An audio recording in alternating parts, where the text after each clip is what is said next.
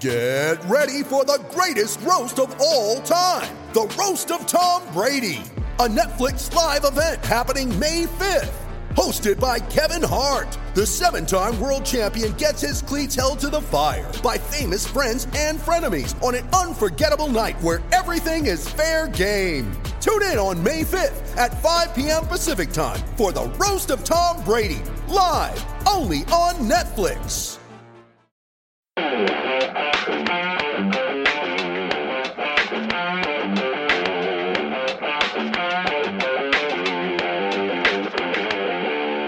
Hello and welcome to the Transfer Window podcast, bringing you the biggest news from the biggest clubs in world football. I'm Johnny McFarlane and today I'm joined by pod regulars Duncan Castles and Ian McGarry. This week, Barcelona defender Samuel Umtiti is on the radar of Jose Mourinho as the Manchester United boss looks to strengthen his back line. There's a split in Arsenal's board with two members keen for a return to a British manager. Could Brendan Rodgers or even Sean Dyche be the beneficiaries? Celtic's Moussa Dembélé is back amongst the goals and is once again cropping up on the top club's summer shopping lists. Who will come out on top in the battle for the French striker? And a crime against football. Jamie Redknapp's assessment of Chelsea's performance at Manchester City. We ask, do pundits go too far? Okay guys, we'll start with the big news coming through today that a Barcelona central defender is interesting Manchester United. Duncan, tell us more. Yeah, this is Samuel Umtiti, um, the France international centre-back at Barcelona, who's been there for it's the second season and very much established himself in the first team. And he's high up the recruitment list for Manchester United, who want a centre-back in the summer, um, prioritised by Jose Mourinho to strengthen a defence that he feels is still a handicap um, when they're playing against the top teams, which he has to cover up with, with his midfield and and, uh, and other tactics. Um, Umtiti's in an interesting position because he's he ha- only has a sixty million euro release clause in his contract, which on current pricing of elite central defenders is low.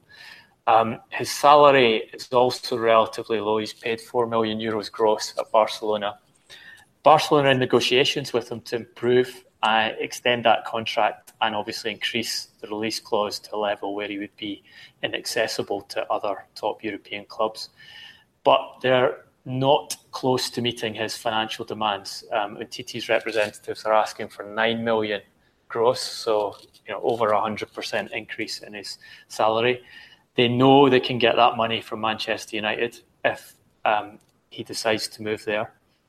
So they're playing quite a common game in football, which is, let's see what's available in the marketplace, take it to my employer, um, and see whether he's prepared to match that.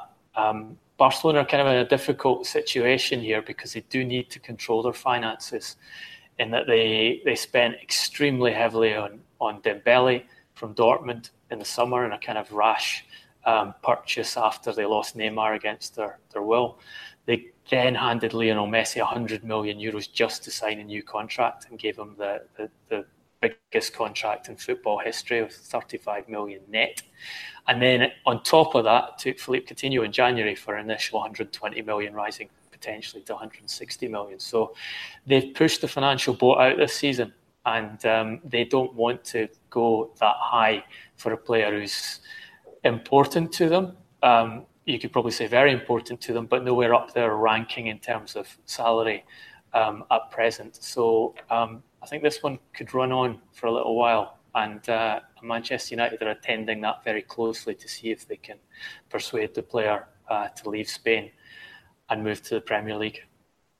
I think the key here, um, as it usually is with players in the Spanish League and under L F P, which is our equivalent of the P F A, um, is that rescission clause of sixty million euros because effectively, um, as we know from the, the Neymar transfer, you can walk into the L F P offices with a cheque for sixty million euros or a cheque for two hundred million euros and immediately release that player from his contract. Now, if Manchester United are um, deadly serious about this, then that's what they can. That's available to them to do, and of course, in doing so, would prove to the player himself that's how serious they were about signing him. I think Umtiti is someone who, from what Graham Hunter told us on the transfer window a few weeks ago is very much valued at Barcelona, um, and the player himself, I think, is keen to stay, but not obviously at the wages he's currently being paid. So this is a game of Russian roulette, really, between the players' representatives and Barcelona. Um, a player of that calibre is obviously going to be interested. We saw that Manchester City paid a similar rescission clause for Aymeric Laporte um, in the January win- window.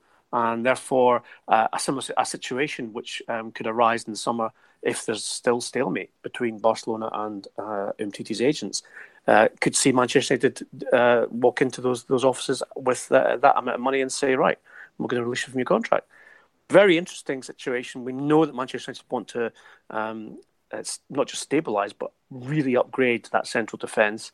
It's not great. It's been very uh, changeable uh, throughout this whole season. Something that we know Jose Mourinho um, detests is changing his defence for the sake of um, horses for courses. He'd prefer to play with the same back four. I'm sure David de Gea as well would, despite his amazing clean sheet record this season, would probably think that if he had a more stable defence in front of him, could have improved that record. So, uh, yeah, that's a developing one which we'll certainly talk about on transfer window over the coming weeks. He also, I mean, Umtiti fits that age range of player that United have recruited since Mourinho's come in, and that they've tended to go for guys uh, younger with a lot of uh, years left in him. He's twenty-four. Um, and as I say, the, the pricing is well within their financial terms. The problem, of course, is going to be getting Umtiti to come to the club, because in my information is also his preference would be to stay at Barcelona, but he will not compromise on, on salary to do that. What is it that Umtiti will add to this defence if he comes? Um, I know he's a big physical unit. Do you think he'll um, adapt quickly to the Premier League environment, which is slightly different to Spain? I think I think, I think that that's definitely the case. And, and not only that, it's leadership. Umtiti is used to being someone who can command in central defence and, and influence the players around him, because he is a strong character.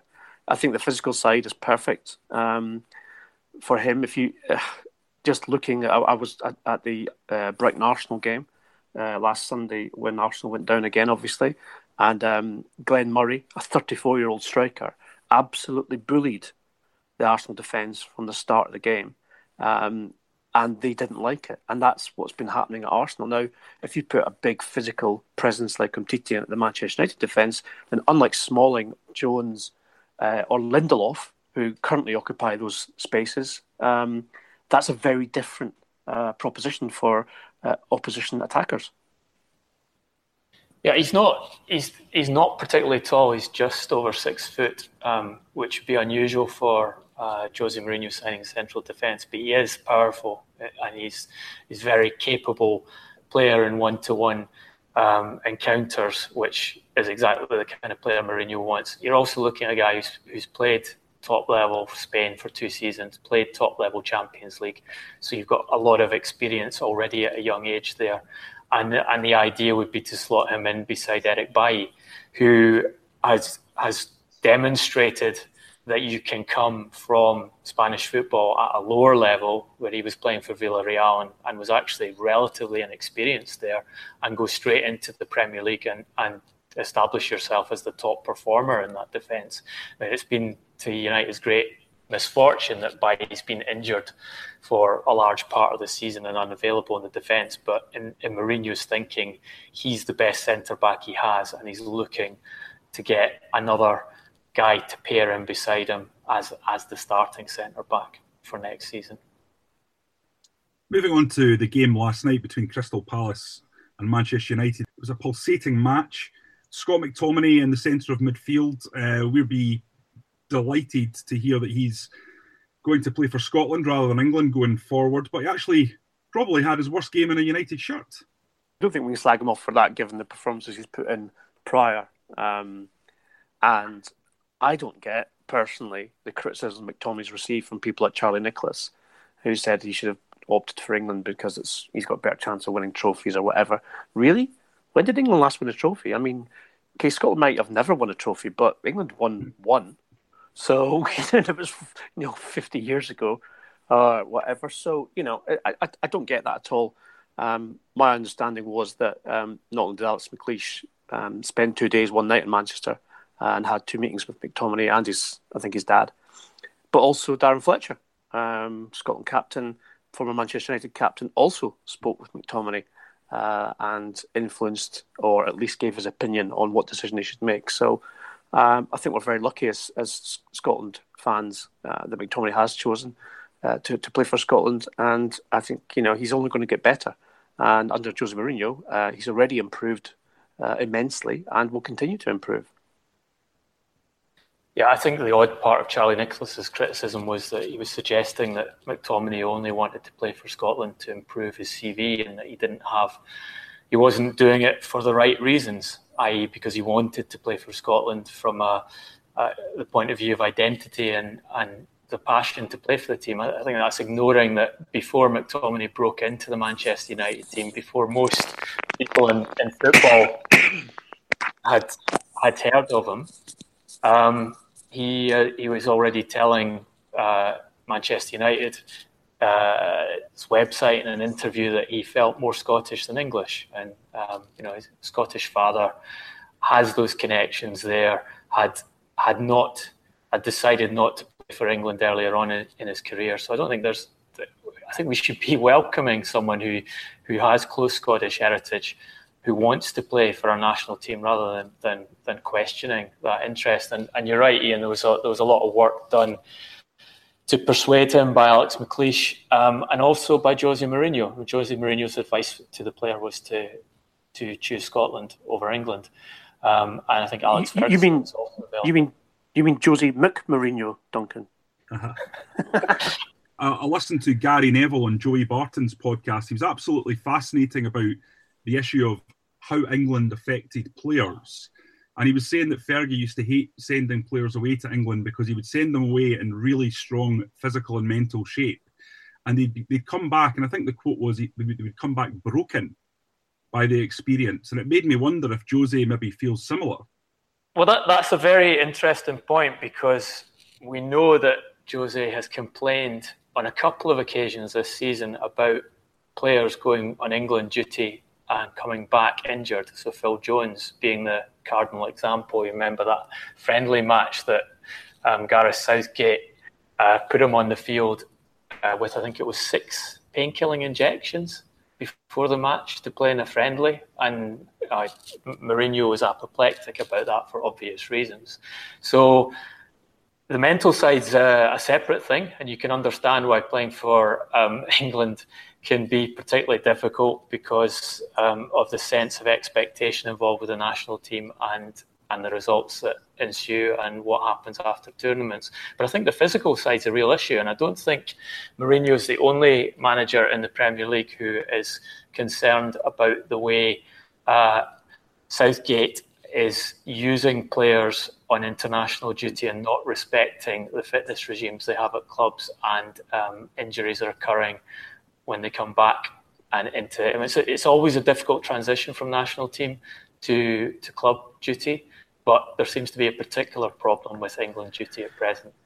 I would like to think as well, um, guys, that um, given that Jose Mourinho did his UEFA Pro licence with the S F A in Largs alongside Paul Lambert, that he maybe has a little bit of sneaky affiliation to Scotland, which he doesn't have to England.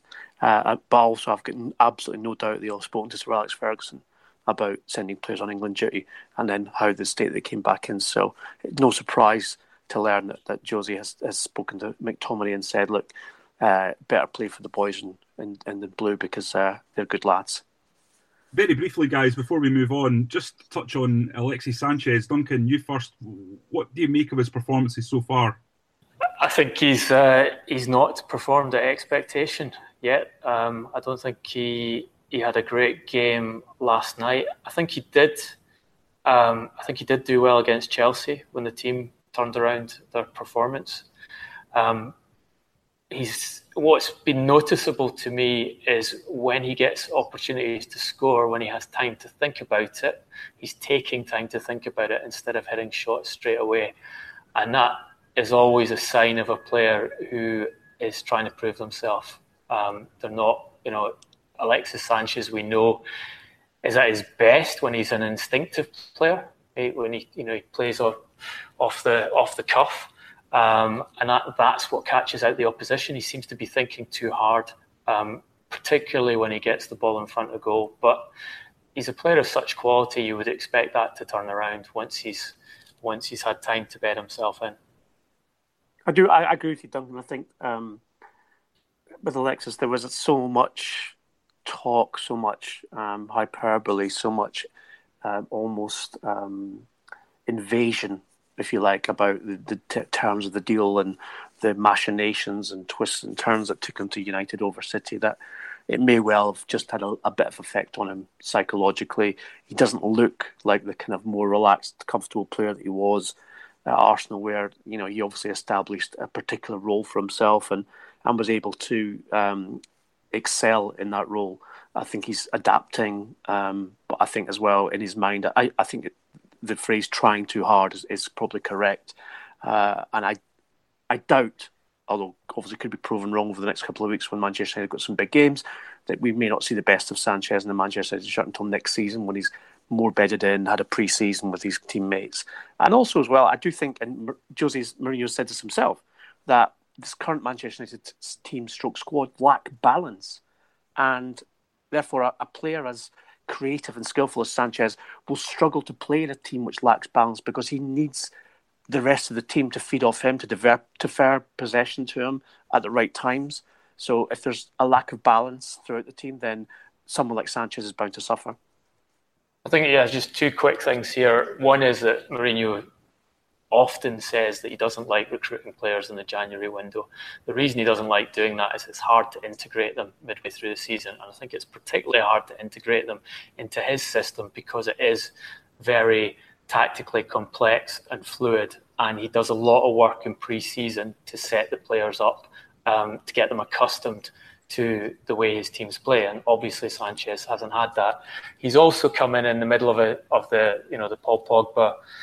Where does he play? What which does he have defensive duties? Um, what does his agent want him to do? Um, so he's come in in the middle of that, which isn't the, the most helpful time to come into any team. And just to, just want to point out that in the last few games, Manchester United have, have switched to a system um, of. Uh, three in midfield, Matic holding, uh, Pogba on the left and McTominay on the right. And so the transfer window, when we were discussing uh, Pogba's complaints about the system, we pointed out that that was a system that um, Mourinho might implement in the next few weeks to try and solve the problem. And that's exactly what he's done. Okay, moving on to Arsene Wenger, a man that we discussed in detail last week with regards to his position at Arsenal. Ian, you got a story that there might be a split in the Arsenal board over his replacement. What's going on there? True, Johnny. Um, yeah, just uh, chatting to lots of contacts and people connected to Arsenal um, at a high level. And um, there is certainly a, a disagreement uh, amongst the members of the Arsenal Football Club board uh, where uh, there's about, uh, I'd say it's not quite fifty-fifty, but certainly uh, Stan Kroenke, the, the owner, um, is someone who is not yet willing to pull the trigger on Wenger. He's been a staunch supporter of Wenger, um, whether that's um, because of the uh, respect he has for the manager, or whether it's because he's a manager who is better the devil you know than the, the one you don't. He, he certainly makes money for Arsenal in terms of doesn't spend a lot of money on transfers. And in fact, I think they were fifteenth in the net transfer spend over the last two windows. Um, so one of the, in fact, they, I think they made a net profit of around nine million pounds, which is incredible for a club that size, who also broke the transfer record, bringing Pierre-Emerick uh, Aubameyang in as well, but obviously sold Sanchez. So Kroenke is still there behind Wenger for the moment, and I stress for the moment. I think there are other members of the board who are better connected because they don't live in America all the time and see every game, and they're connected to the fans, they're connected to their corporate sponsors, to their um, the, the people in uh, who pay very, very high uh, amounts of money for boxes at Arsenal. And there is a discontent that, that is, I think, fairly widespread. Uh, I saw a fan poll um, of the Arsenal Sports Association just published this morning where eighty-eight percent want him out. Uh, as I said, I was at um, the Amex Stadium for Brighton versus Arsenal last Sunday, and I actually felt sad when I heard the Arsenal away support shout, "Wenger must go." I felt sad because, having known Wenger well for the best part of two decades. He's such a likeable, intelligent, uh, respectable and uh, charismatic man. And everything that he achieved, uh, albeit a decade ago, is now you know, disintegrating before his eyes in terms of his legacy and, and, and how, how people will see him. So I felt sad that I was present when you know those Arsenal fans were chanting Wenger out. I, I, for some reason, and, and this is purely personal, I do believe Wenger should go, and I've been saying this for four or five years now.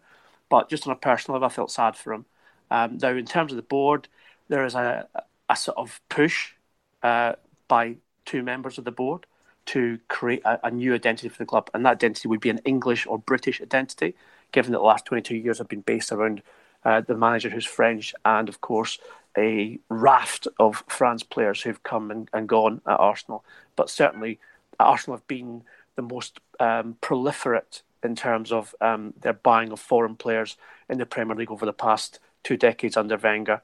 Um, indeed, I think there was a landmark um, under Wenger when uh, not a single British player uh, was fielded in, a, in an Arsenal starting eleven. That was some years ago, obviously, but that's that's normal. Jack Wilshere now is, you know, Callum Chambers both started um, on Sunday, but that's, you know, the the exception to the rule, as it were.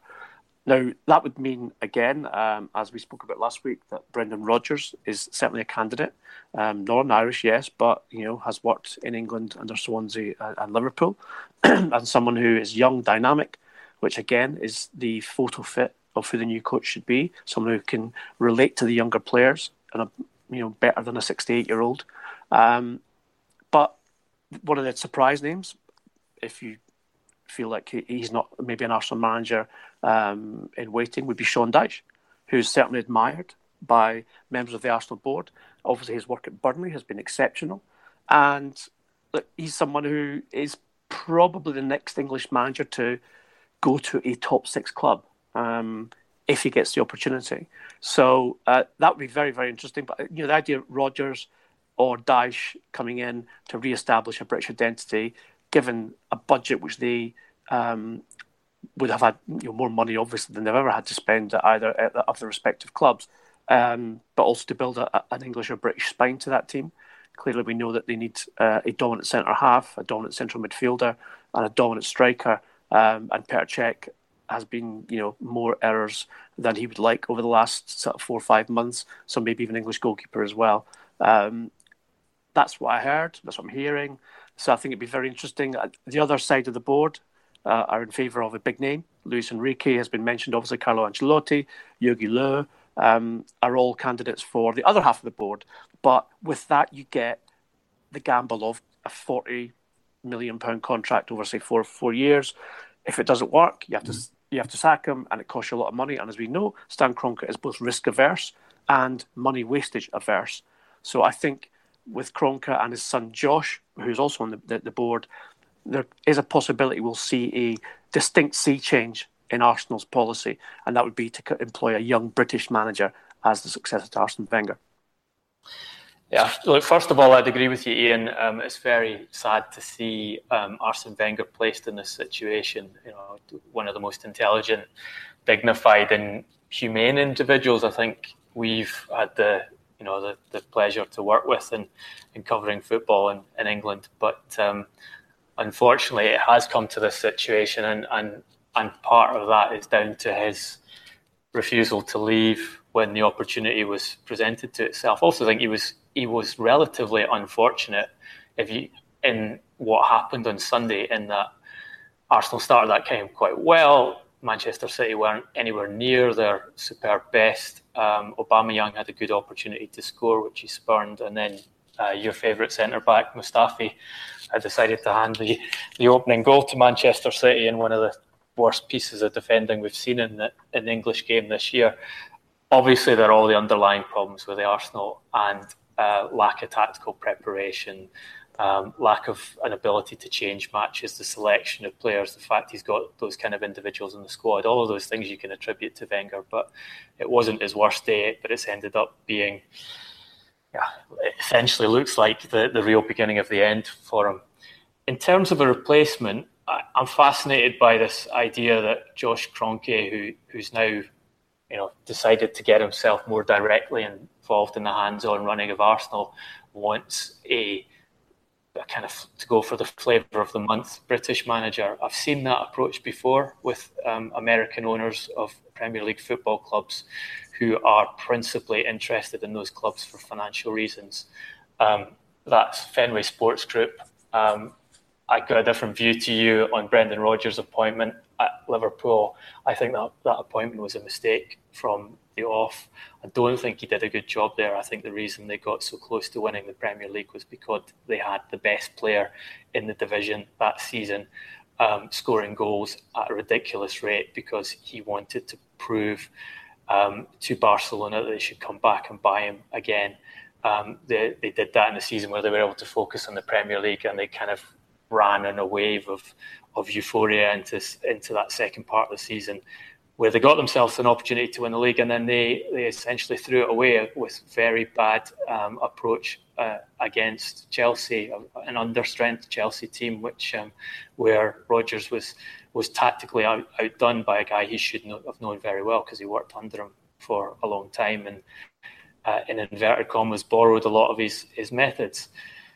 I don't think going for Sean Dyche is the answer for Arsenal unless they perceive themselves as being a club battling for Europa League positions.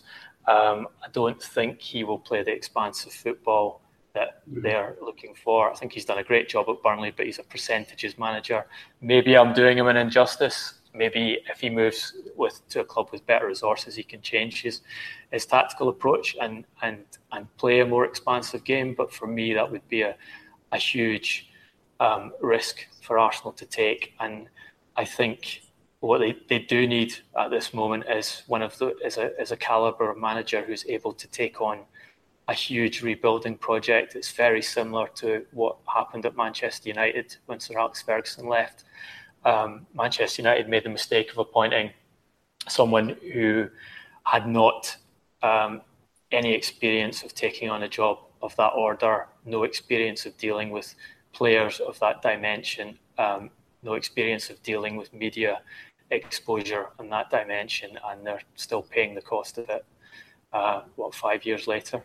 Um, and I think that would be exactly the, the risk that Arsenal take if they don't go for someone who has proven themselves at the top level of well, the game by winning the title. You see, You say that, Duncan, but then Manchester tried to correct a mistake with exactly the description of, of man that you just um, said, that is. Louis van Gaal, who managed Barcelona. Um, yeah. And that was, a, that was a disaster as well. So they tried both sides of that coin. Neither worked for different reasons. Well, they, they, picked, they picked the wrong one with Van Gaal, didn't they? They picked a guy whose C V was built of successes um, fifteen years prior to their appointment. Yeah, so if true, you look true. If you look at Van Gaal's record, it was all everything he did, which was sensational in, in the European game, was done at the very beginning of his career, and then it was this kind of long, slowward um, decline. Um, and you know, they, they essentially did it off the back of him beating Spain in the in the World Cup with one you know clever tactical setup. Um, so. Yeah, they, obviously you appoint a big name, experienced manager, and no guarantees. You've got to choose the right one. But I See, don't think I that, don't that, think you get an experienced manager. I think that job is so hard for an inexperienced manager coming into you. Just I, back the odds against yourself so highly. I agree with you on that, but the, and there is there is no guarantees, and the, and the gamble on it. The point I made before is that the, the gamble is either a cheap hire and a cheap mm. fire. Manager like Brendan Rodgers or Sean Dyche, if they if they don't perform and it doesn't go well, they can dispose of them in the way that David Moyes was disposed of, but on a much cheaper basis than the say forty million, uh, fifty million pound contract that they'd have to give to someone like Luis Enrique. Um, however, the other word that I hear I've heard repeatedly um, about the um, current Arsenal team and manager is discipline, and that is, and in this case, the opposite, indiscipline. And anyone who's watched Arsenal's four defeats um, in the last two weeks, three weeks, um, certainly again at the Amex Stadium on, on Sunday afternoon, no discipline whatsoever in that in that uh, team. The only player who looked like he really cared was Jack Wilshere, um, and he can't do all that on on, on his own. Uh, and players like Mesut Ozil, who's just signed a three hundred fifty grand a week contract, just couldn't care less. Mkhitaryan, who just came to the club, think he'd be trying to prove himself, couldn't care less. Aubameyang ran about quite a bit and had obviously scored and had a couple of chances, but was far from convincing. And as I said before, an Arsenal back four who were completely bullied by a thirty-four-year-old striker who, in actual fact, is probably in the form of his life, fourteen goals in the Premier League. So um, it's just, to me, it looks like they want someone. And, of course, Dyche does have a reputation for being a bit of a sergeant major.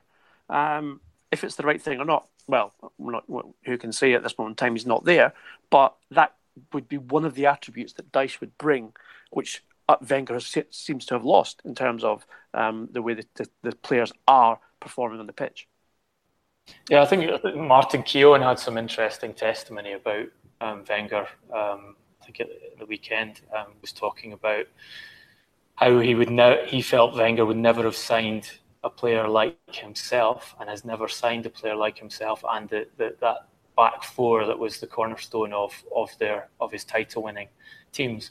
And on top of that, said that his his management was very much a kind of, when things are going well, do the same thing, a placid kind of repeat training, uh, repeat your uh, preparation for matches, repeat and expect the performance to repeat on the field. And and that kind of rings true in in this um, in the performances and, you know, the decline of Arsenal over the years, and in their failure to adapt to not having the best squad, and their failure to adapt to opponents who who pick out specific tactical strategies and, and can change tactical strategy in, in the game to beat them. So um, those things, I think, ring true and, and are, are fundamental reasons why, unfortunately, Arsene is, has, has gone past his sell-by date as, as Arsenal manager. Very quick anecdote on that on that same theme. um, Tony Adams, uh, when he was Arsenal captain at White Hart Lane, uh, dreadful first half, they were goal down, went into the dressing room. Um, it was Freddie Ljungberg's first North London derby. Put Ljungberg up against the dressing room wall with by his throat and said, "If you ever, ever play a forty-five minutes of football like that again, where you don't care about this club and this badge and this shirt that you wear, I will kill you." And Ljungberg went out and played second half entirely differently. Arsenal won the game. Now, you tell me if you can see a player in that Arsenal team who would do what Tony Adams did. No, there's none. Exactly. There's nothing. There's nothing of the old Arsenal, and I've heard Arsenal fans say, "This is as, this is as bad as it was in the nineteen eighties. No direction, no purpose, players who don't seem to care, no trophies, no, no, no, no not even any sort of enthusiasm in the team." And at a club like Arsenal, that has to be arrested, and, and it has to be arrested quickly. And, and in fact, you know, someone suggested give Wenger, you know, the last nine games to say his retirement and his farewells. Why not?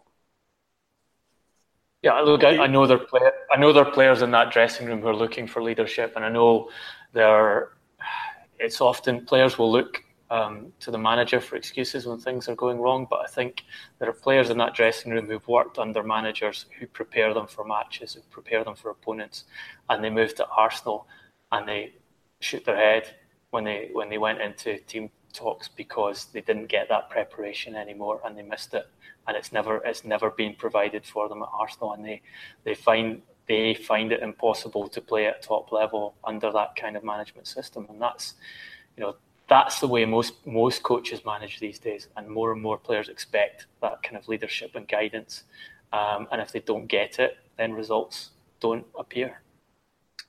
Okay, with Brendan Rodgers, one of the people that Arsenal are looking at, um, there's also more interest in Celtic with regards to their striker Moussa Dembélé, who's one of the most sought-after players over the last two transfer windows. He's gone through a bit of a fallow period with regard to his form, but he's now banging in the goals once again. And Ian, you feel that come the summer, he might be a player that is moving on to the Premier League? Yes, uh, Johnny... Uh...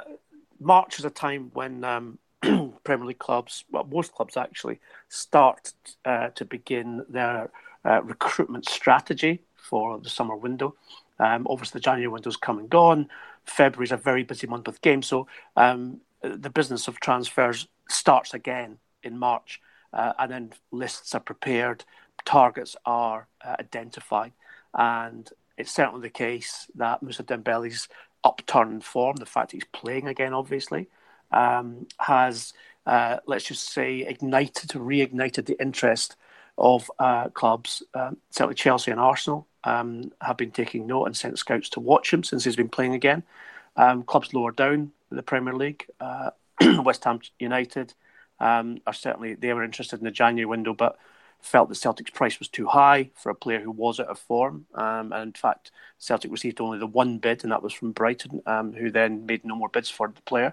So uh, I would expect that Dembélé will be very much um, in the market. And I think he, his agents are certainly marketing him again aggressively to English clubs. Um, ultimately, Moussa Dembélé sees himself as a Premier League striker. But um, as we've spoken about many times in transfer window, he wants to be the number one striker and wants to play. He wants his career to flourish, not to be in some way mothballed by being the number four at Chelsea or the number three striker at Arsenal. He wants to be the number one striker. So it'll be interesting to see um, how that plays out, because I think Dembélé himself, in his own mind, felt like he would be a Premier League player already uh, after um, moving in the January window. That didn't happen. Credit to the, the player. He's got his head together, back in the team, scoring goals, and uh, he's got the interest happening for him as well. So I think we will definitely see bids um, which will more closely match Celtic's valuation of around twenty-five million pounds from Moussa Dembélé in the summer window. Yeah, look, I think Dembele's representatives explored the market um, very carefully in January. Um, as you say, the, the, the one bid that came in was from Brighton. Um, they decided against that move. Uh, they were aware that Celtic wanted to sell him at that time. If they got their asking price, Celtic would sell, and Celtic were marketing him discreetly to other clubs. Uh, he, they have been thinking very carefully about where he goes next for a while, and they were always sceptical about a January move for, you know, similar to where we're talking about the problems Alexis Sanchez has had, far more experienced player moving from Arsenal to Manchester United in the January window. They, they knew a January move came with a risk that you go into the, into a team, if you'd chosen Brighton, they would have been ex- expected to score the goals to keep them up. If he'd had a bad start, then his career takes a, a, a significant setback. So they were sceptical about that and were prepared to wait.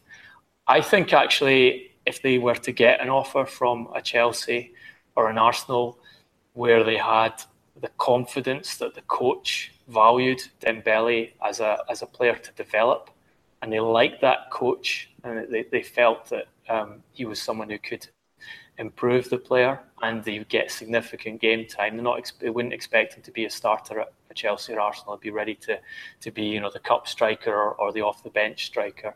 They'd, they'd also look very seriously at that move. But you're right, um, you know, Celtic have signalled their desire to sell him. They want to cash in when they can, and the player is ready to move when the right opportunity comes from him. So I would expect him to move in the summer. Of course, the problem that with Chelsea and Arsenal, Duncan, is that you'd have to second guess who the next coach is going to be at both those clubs before you can make a decision. So Dembele's um, progress as a player is going to be held up by the soap opera, which will be um, Wenger out, Conte out, who in, who in. So that will be another interesting one in terms of, you know, if it's a coach who obviously comes in and sees Dembele's potential. And there's no doubt in my mind that Dembele's a confident individual for, for a player relatively young and, you know, relatively untried, if you like, at top-level football. And he believes that if he's given a chance in a, in a first team, no matter where it is, if it's top six or if it's middle six, then that he will establish himself as the number one striker. So um, it's it's a very intriguing situation with Dembélé in, in that sense, because um, most players will simply look at the money on offer at one of those big clubs, which will treble, their, maybe quadruple their salary and say, yeah, that's me, I'll just go buy my Bentley or my Ferrari now. And Dembele's different. He wants to play football. He wants his career to progress. He wants to become the best he possibly can be. So, um, it, I said it will be an interesting one to see where he does end up. But I do think he'll leave Celtic in the summer. Yeah, that's right. Both him and the people around him are playing the long game here, and I, I, th- I think they've been encouraged by the re- the response they've got from scouts from from top Premier League clubs and top clubs across Europe, because Dembele's high on everyone's list because of his age and because his physical attributes, his ability to score goals at Champions League level. That's the kind of thing that ticks the boxes for scouts at all of the top clubs, so they keep an eye on him, and and those scouts are encouraging the player and encouraging his representatives and saying, you know, we are interested in you, but it's not the time quite yet. And and also that what you mentioned about um, Conte and Wenger possibly leaving, that that's also in their thinking when they're looking for the right manager. Is, you know, if the, do we go to Chelsea or Arsenal in January, even if they want us, because there's, there's no guarantee that that coach will still be there. And in Chelsea's case, highly unlikely that coach would still be there in six months' time. So they're they're they're playing the game very carefully. Unusually. There's an, there's an obvious um, uh, sort of caveat here as well, given Stan Kroenke's um, uh, attitude towards fiscal responsibility. Uh, the Brodge and Moussa could share the same cab to the Emirates. One of the big talking points of the weekend, guys, was uh, Chelsea's performance in Manchester and the defensive nature of that display, with Jamie Redknapp, the pundit, saying on Sky that he felt it was a crime against football. Duncan, are football pundits in this country going a little far at times now? We've seen a lot of controversy over various comments and managers getting their nose out of joint around them. Well, two things. One, I think he, uh, Jamie Redknapp is completely unfair on Ant- Antonio Conte and Chelsea in calling that a crime against football on Sunday. Um, look, we all want to watch super entertaining football matches, but it, it's not the obligation of the manager of a football club to entertain neutral supporters and pundits. His job is to win matches, get results, um, finish. In, in Conte's case, his job is to qualify Chelsea for the Champions League next season. And Conte was very explicit in his response to that. He was asked about it in the press conference. And he, he said, you know, you've got to accept criticisms when you lose a game. But I think that this is what he, his, his response was. I think that the pundit has to use the head to understand when you speak about tactics, because I think that you must have knowledge to speak about tactics and not only to speak in a stupid way. And I think he's completely justified in saying that, because yes, Manchester City had most of the ball in that game. Yes, they, they had a record number of passes in that game. But look back at that game. How many clear-cut chances did Manchester City actually make? They spent a lot of time passing around in Chelsea's um, half of the field without actually threatening Thibaut Courtois. They got their goal because Marcus Christensen made another um, completely unnecessary mistake in his own penalty box and handed the ball over to high-quality players near his own goal. Chelsea also created a very good opportunity on the break, which was obviously Conte's tactic, was to play on the counter-attack or to, to score a goal from a set-piece. And Victor Moses managed to, to not even hit the target when he was twelve yards out from the goalkeeper and unmarked. So, okay, you can say, well, maybe Manchester City would have scored later in the game and they'd have got their win anyway. But from my perspective, Conte's tactics were relatively effective, given that his players didn't impl- they weren't at, the, at their best on a technical level in the day, but they did stop Manchester City from, from rolling them over. And I, as he also said, I, he just listened to the same pundits taking Arsene Wenger to pieces for losing three nil to Manchester City twice in a week. Um, so, you know, where, where, what does he do as a manager? If he doesn't entertain, if he doesn't win the game, is is that the, uh, is he is he guaranteed to be criticised by the pundits? It's uh, for me, it seems that pundits are now more interested in the entertainment side of football than they are in the actual practice of the game and what what some of them, not all of them, but what some of them had to do when they were players, which is go out on the pitch and get a result, not go out on the pitch and entertain the you know the ninety percent of neutral fans watching it on T V. It, it is a bit lazy to excuse me, criticise football managers and indeed football teams on the basis of entertainment value. Um, I think what punditry, certainly in the Premier League, um, has achieved since the era of um, intelligent ex-pros like Gary Neville, Jamie Carragher, Frank Lampard, Steven Gerrard, coming into the commentary boxes, coming into the T V studios, has achieved a higher level of tactical analysis, which Duncan has just explained. A tactical analysis of Antonio Conte's game plan uh, against Manchester City showed that actually it was quite effective. If it weren't for one mistake by Christensen, then perhaps there would have been a draw. And Conte's obligation, both to his club and to himself, is to achieve results for his, for himself, for his, for his employer. It's not to entertain Manchester City fans or even Chelsea fans for that matter. Maybe in different circumstances that is what happens, but I think people are a bit too simplistic when they say things like a crime against football. There, there's no such thing as a crime against football unless you're talking about a dreadful challenge which has had a dreadful, you know, has had a, you know, a medical um, negative effect on another player, or um, or indeed the behaviour of fans being racist or um, violent or whatever. Maybe, just maybe, you could stretch crime and football into that sentence about that, but not about a way a manager sets up a football team. Um, and so the, the, the punditry um, argument, I think, uh, is interesting only because we now have an elevated intelligence and analysis of our game uh, in the Premier League, certainly, um, over the last five years, which has set the bar. And... Um, So when people criticise the pundits for being over the top, I think that's a little bit rich, because it's exactly those kind of comments that spark uh, debate, both in pubs, in the stands, and of course on social media, where most of this is played out.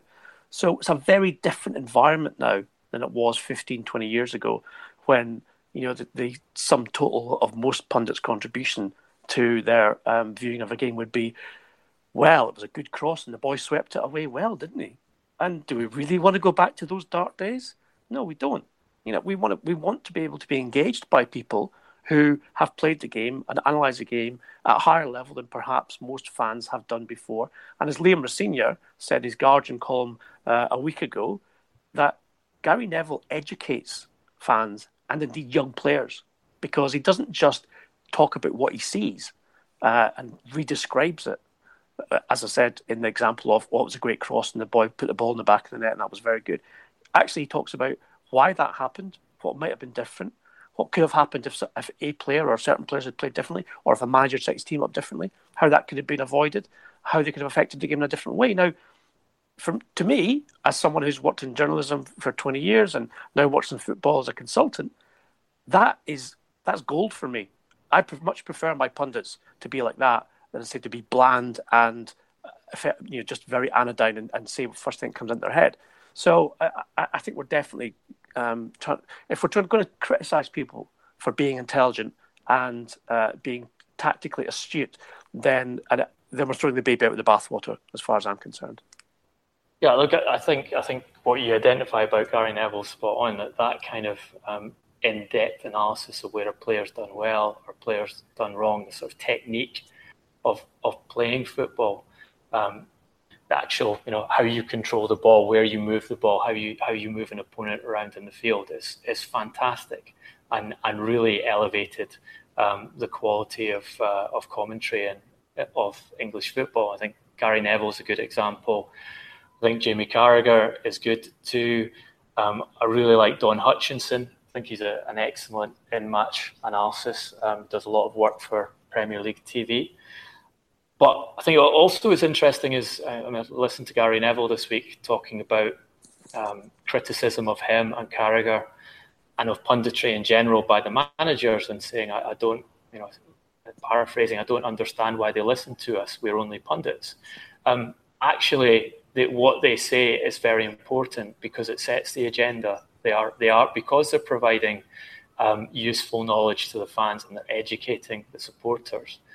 Then when they have opinions about, as you know, Jamie Redknapp has had, that it's a crime against football, those opinions get captured by the fans and they become part of the, the discussion and the agenda. And managers are complaining about that because they feel that a lot or a significant amount of that criticism is unfair and doesn't have a proper, as you know, as Conte has been pointing out, a proper understanding of the game.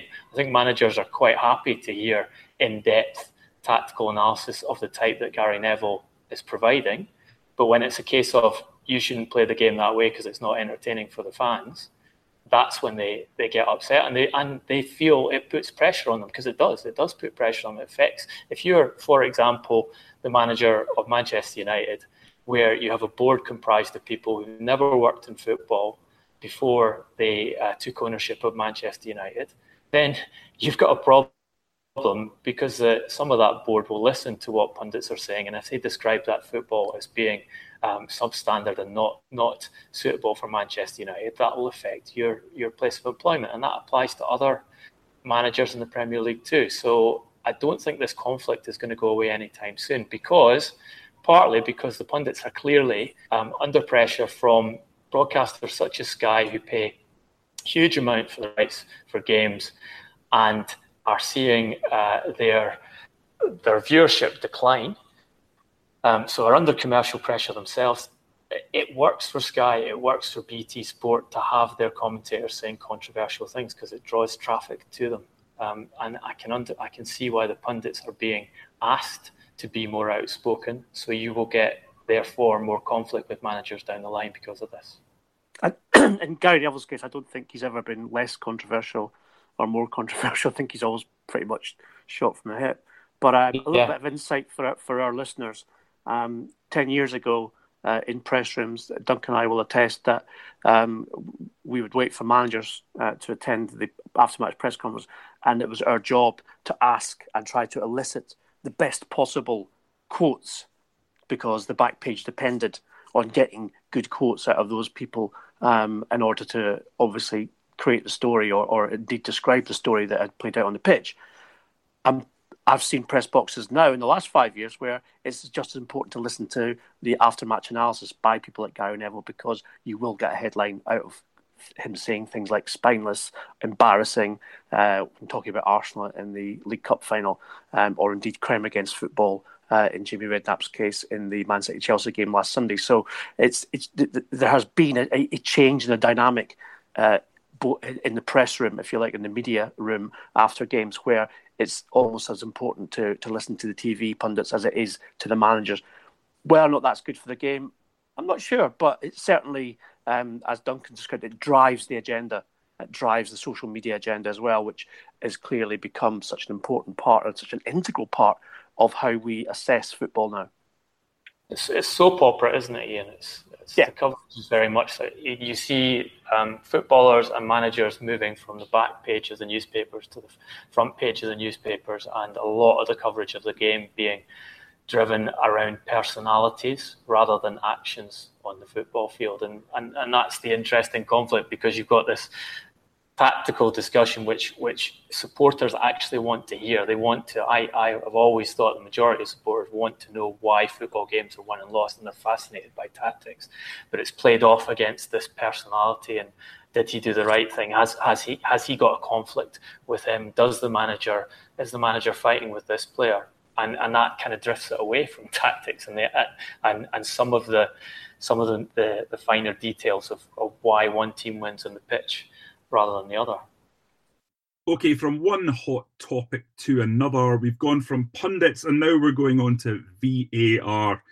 Ian, this has been a real stickler for a lot of people in the way it's been used already in the English game, and we're now heading towards a World Cup where it's going to be used in the summer. What's your take on the events of the last few days, uh, given that FIFA have given V A R the okay, and UEFA have come out and said that it won't be used in their Premier competition? Seems like there's still going to be a lot of room for controversy within this story.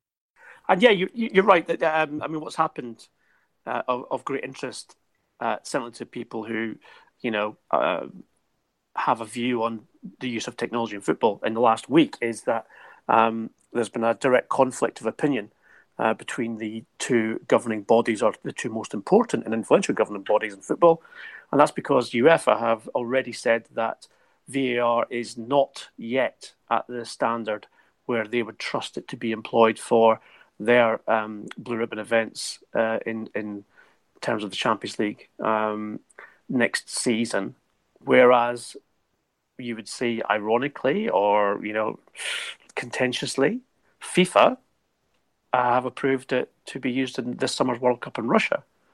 And certainly what we've seen through its testing in the F A Cup and the League Cup in uh, in the English game is that the, it, it does invite uh, very um, contrasting and, in fact, opposite uh, views with regards to its effectiveness and its worth. Um, is it worth it to stop a game f- for up to six minutes to review decisions which can be made on the field? Um, is it worth it because decisions that are reviewed by V A R, they're subsequently shown to be to be wrong anyway, uh, in the case of a penalty uh, for Liverpool uh, two weeks ago. So um, this this story, this argument will run and run um, until V A R is um, streamlined, upgraded and developed to the point where it can, um, let's just say, effectively influence decisions on the pitch, but not do so by long delays. Uh, I think the use of screens inside the stadia, because a lot of the uh, arguments and um, uh, derision almost has been that the fans who've paid to watch the game inside the stadium are kept in the dark, because unlike sports like tennis or rugby, when there's a uh, a decision deferred to a fourth official um, via video, then the fans are included because they know, they can see what's happening. You'll have to look at cricket uh, reviews, and you see the umpire, uh, the fourth umpire will effectively talk through the whole phase of play uh, and then give a decision. Now, until the, you know, there's that kind of drama in the stadium, fans are not going to be happy. Um, players are not going to be happy either, because they don't know what's going on. Uh, and also, uh, as I said, the, the, the main problem right now is that um, the delays caused in the game are the ones where, which people who didn't want it introduced have were arguing before its introduction, well, this is why we don't want it, because it's going to stop what is a fluid game, um, and it's going to cause problems for that way. And you end up getting six, seven minutes of added time just for V A R decisions, which, again, a lot of players, a lot of fans don't like. Yeah, look, I wrote a column about this last week, and um, I think I think the fundamental problem with V A R is it seems such a sensible solution, and I think it seems such a sensible solution because we are all V A Rs every time we watch a game on television. We all watch, look at the replays. We all re-referee the decisions. The pundits re-referee them at half-time. The pundits re-referee them again at full-time. Sometimes they come to the same conclusion about an incident, but not always. But we're in the habit of of picking up on referees' errors and saying, oh, that wasn't offside, or that should have been a penalty. So it seemed an obvious solution to the game's problems. But clearly, you can see from this experimental period, although FIFA disagree and want to take it and use it in the World Cup, clearly it's not a panacea. It comes with significant costs, not just financial costs in implementing the system, but in delaying matches. It moves um, an onus, a responsibility to make decisions away from the referee on the field. I mean, it's very clear from watching the, the games we've seen in England that the referees, when they're in doubt, go to the V A R to ask for a second opinion on a decision um, which normally they would have given themselves. And so much of football's rules are subjective. Um, even things like offside are, to an extent, subjective, because when you talk about interference with play, that's a subjective decision over whether whether a, a, a, an attacker has, has um, affected a defender's movement. And even the, the V A R operator doing offside has to make a decision on exactly when the ball was um, released and where he draws the offside line um, according to the last defender.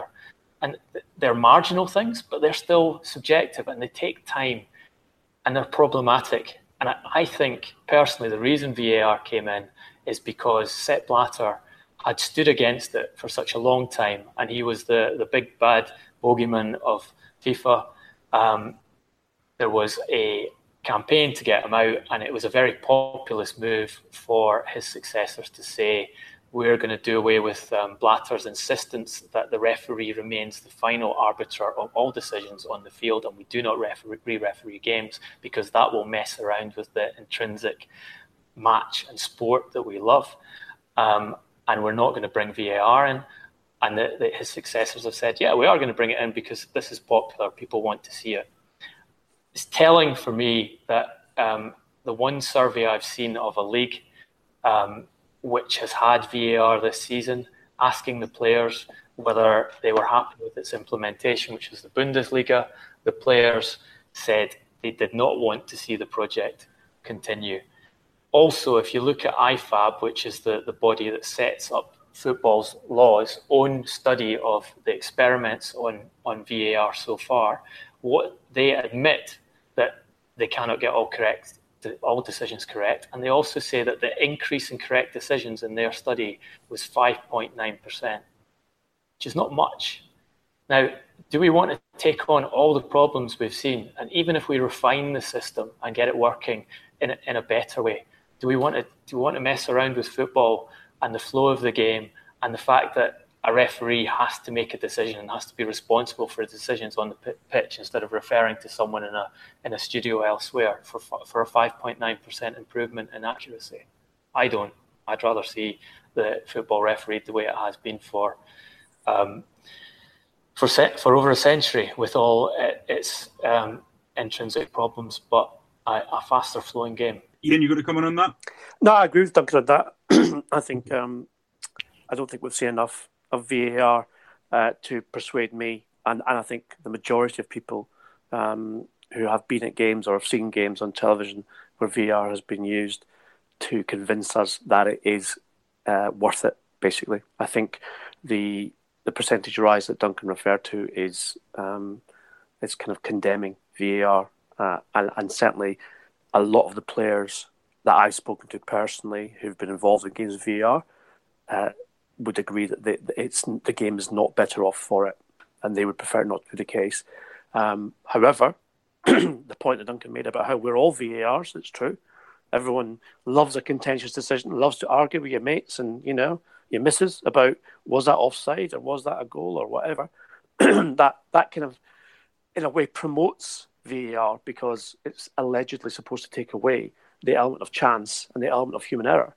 But what we've seen is, instead, it's it's not actually done that. There are V A R decisions, as I said, that have got, got things wrong. Okay, there's some that have got things right. But the um, interruption that it's caused to matches so far, I don't think can be justified. Um, in general terms, I'm, I'm in agreement with progress and technology being used if it can be proven to enhance uh, a game or to better apply the, the laws or the rules of the game. And I mean that across all sports. But at the moment, we just haven't got it right. And until we get it right, it should not be used. And so I would predict, and let's talk about this in August, that this summer's World Cup, there will be games which will be turned into absolute fiascos through V A R.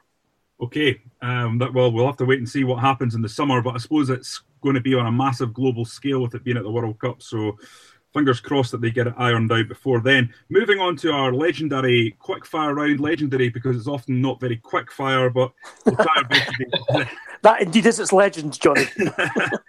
um, we've obviously got a huge game at Old Trafford, Manchester United uh, against Liverpool at the weekend. So what we're going to do is a combined eleven. We're going to start with you, Duncan, with the goalkeeper position. We're going to go with a four three three because that's what both the teams have been playing recently. So, Duncan, goalkeeper, who'd you go with? Uh, David de Gea. Ian, left back. Uh, uh, Andy Robertson. Right back, Duncan. Uh, I think Antonio Valencia is still the better of the right backs available. Uh, left centre back. Virgil van Dijk for me. Right centre back. Someone who hasn't played much recently, but Eric Bailly is um, clearly uh, a top Premier League defender. Is he is he fit, Duncan? Do we think he's training again? But they're obviously um, using. They're being very careful about reintroducing him to the action. Could could be used at the weekend. Central defensive midfield. I don't think there's any contest here, Johnny. I think Nemanja Matic is, is not only the man in possession, but the man who will be for some time in terms of uh, his his game. Left central midfield, Duncan? Uh, that has to be Paul Pogba. It's the it's the position of his dreams. So we have to field him there and see how he does in a combined Liverpool-Man United eleven. And right centre midfield. Well, you gents know, and of course all our uh, subscribers know that um, I try to steer away from controversy when it comes to midfielders. I always like to just go with the obvious choice. So in this case, I'm going to go for James Milner. Uh, I say James Milner, I know people might have a little chuckle about that, but I'm a massive fan of James Milner. He does not waste possession. He's incredibly intelligent, reads the game really well, can play anywhere, as we've seen. He's played left back, right back, he's played right wing, left wing, central midfield. I just think he's very underrated. And I think, you know, in a game like this, where possession and retaining possession and also defending counter-attacks is going to be crucial, I think Milner is, is you know, he'd be a man. And I wouldn't be surprised if Klopp put him in either. Left wing, Duncan? Yeah, that's a difficult one. There's a lot of uh, competition for that position. Um, you've, you know, you've had Anthony Martial and Sadio Mane both being up and down, being excellent at periods during the season. Um, obviously, Alexis Sanchez would expect to be picked there, but I think on current form, you'd have to go for Sadio Mane. Uh, sorry, on the right, Ian.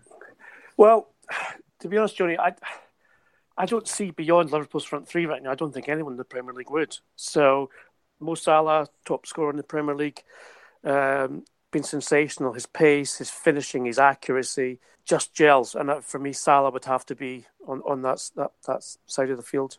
And finally, Duncan, finishing finishing us off with the centre forward. Yeah, I'd, I'd pick Lukaku as the centre forward. Um, I'm not a huge fan of Firmino. I think Lukaku's a more natural centre forward. I think the key with Lukaku is he's such a confidence player. He's so... the mentality is important to him. Um, he kind of beats himself up, but when he's on his game, as as we saw um, against Chelsea last week, um, he is better than Firmino as a centre forward. And to put him in that lineup uh, on his on his in his current state of mind, I think he's the best of the, the two. Okay, very strong lineup there, Ian. How do you see this game going on for the weekend? Uh, it'll be very interesting because of. Um, the game that, that was played out at Anfield early in the season. And obviously we had crimes against football, didn't we? Risen, uh, uh, accused of Jose Mourinho for the way that uh, he put his team out. Um, I think of a different approach from Manchester United. They are in need of securing that top four spot, the same as Liverpool are. Liverpool are, at the moment, probably the most informed team outside of Manchester City in the Premier League. Uh, certainly as free scoring as well. Um, I would expect Klopp to be less adventurous um, in the way he puts his team out. But at the same time, I would also expect him to play that the, the front three of Mane, Firmino and Salah. And given that Manchester United, as we saw against Crystal Palace on Monday night, um, are defensively fragile, I think we'll see goals. But I suspect that Manchester United might edge it by one goal. I think it'll be a fascinating game. Um, I, I don't know how Mourinho will approach it. I've not talked to guys near him to discuss the game. Um, I think we forget that in an, the initial game they played at Anfield, Klopp played quite conservatively. Um, he had his midfield doing a lot of defensive work, and that was actually, if you remember, Mourinho's complaint at the match was he was waiting for uh, Klopp to change his system and open up a bit more. So he had, a, had the opportunity to attack him later in the game, which is something he often does in matches. He saves attacking players to the moment when he feels the opposition is more open and tired. Um, he's obviously ahead of them in the league at the moment. Um, a point would probably be an acceptable result for him. So you'd expect him to, to play relatively cautiously because of that. However, he likes to throw surprises in, in these games, so maybe he'll, he'll deploy a different system and maybe he will uh, go after Liverpool at the start and see if he can get an early goal and make him come on to Manchester United, um, which I think if he does manage to do, they, he'd very much want to bet on Manchester United to win that game, picking Liverpool off on the break. OK, gentlemen, I'm going to bring this particular transfer window to a close. Um, if you want to continue the debate, folks, you can. We're on Twitter. I'm at Johnny R. McFarlane. Duncan's at Duncan Castles and Ian is at Garbo S J. If you want the podcast as soon as it becomes available, please subscribe at iTunes, Audio Boom, or any other good podcasting network. Please review and rate us on there too, as the more reviews we get, the more people are able to pick us up and find us and listen to us. In the meantime, until next week, thanks for listening.